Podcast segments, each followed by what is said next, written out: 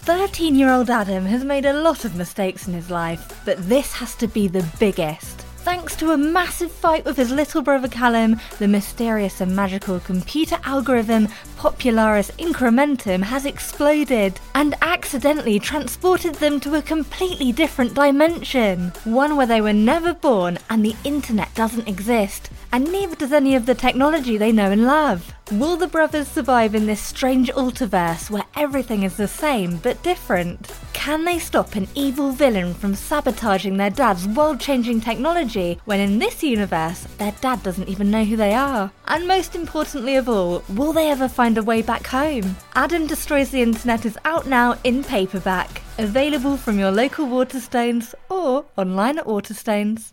Five, four, three, two, one. Thunderbirds are go. Mission to Mars. I'm here with the Thunderbirds team on Tracy Island, no less, finding out all about the ExoMars mission, and I still can't quite believe I'm here. It's nice to have you. Do you know, I think you might be the only person to be invited to Tracy Island who isn't part of International Rescue.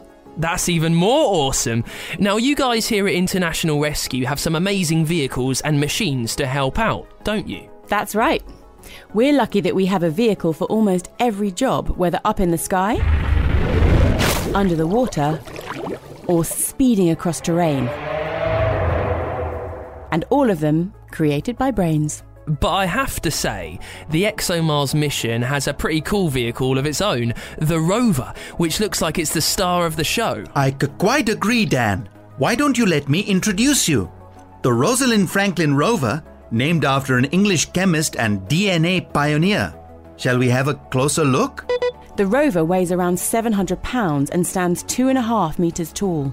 It kind of reminds me of someone. I couldn't agree more.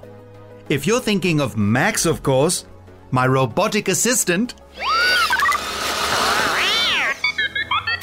Max certainly has a few things in common with Rosalind.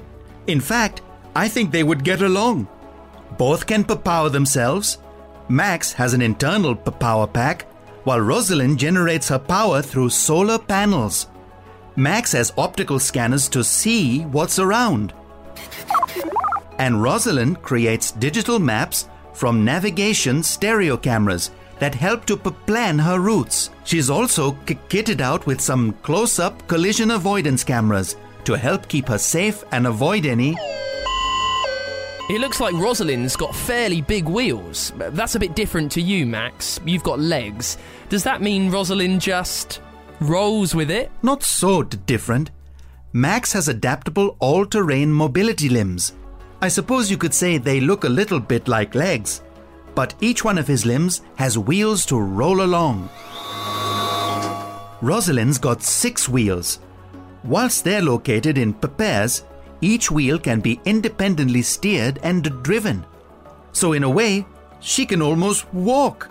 That sort of control is going to be critical when crossing sandy dunes. And amazing as Max is, Rosalind's certainly got a few tricks in her box.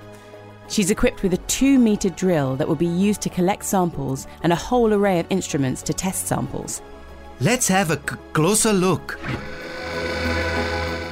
When she's collected samples using her to drill, they will be delivered to a small but powerful analytical laboratory in the heart of the rover, where samples will be crushed into a fine powder and placed into the different instruments to be analyzed. But how will we get the results from those tests? I mean, I'm guessing it's going to be pretty hard getting her back to Earth. There's no plan for Rosalind to ever come back to Earth. She will communicate with scientists on Earth and send the results of her tests from Mars. Those scientists will also be able to send her new instructions. But because of the orbits of the Earth and Mars, that can only happen twice a day. So we can sort of talk to her, and she can talk back. Gotta say, she might be a little bit easier to understand than you, Max. Well, I understand M- Max perfectly. Isn't that right? And he understands you brains, so he must be pretty special too. Thunderbirds are go. Mission to Mars. With support from the UK Space Agency and International Rescue. Find out more at funkidslive.com slash space.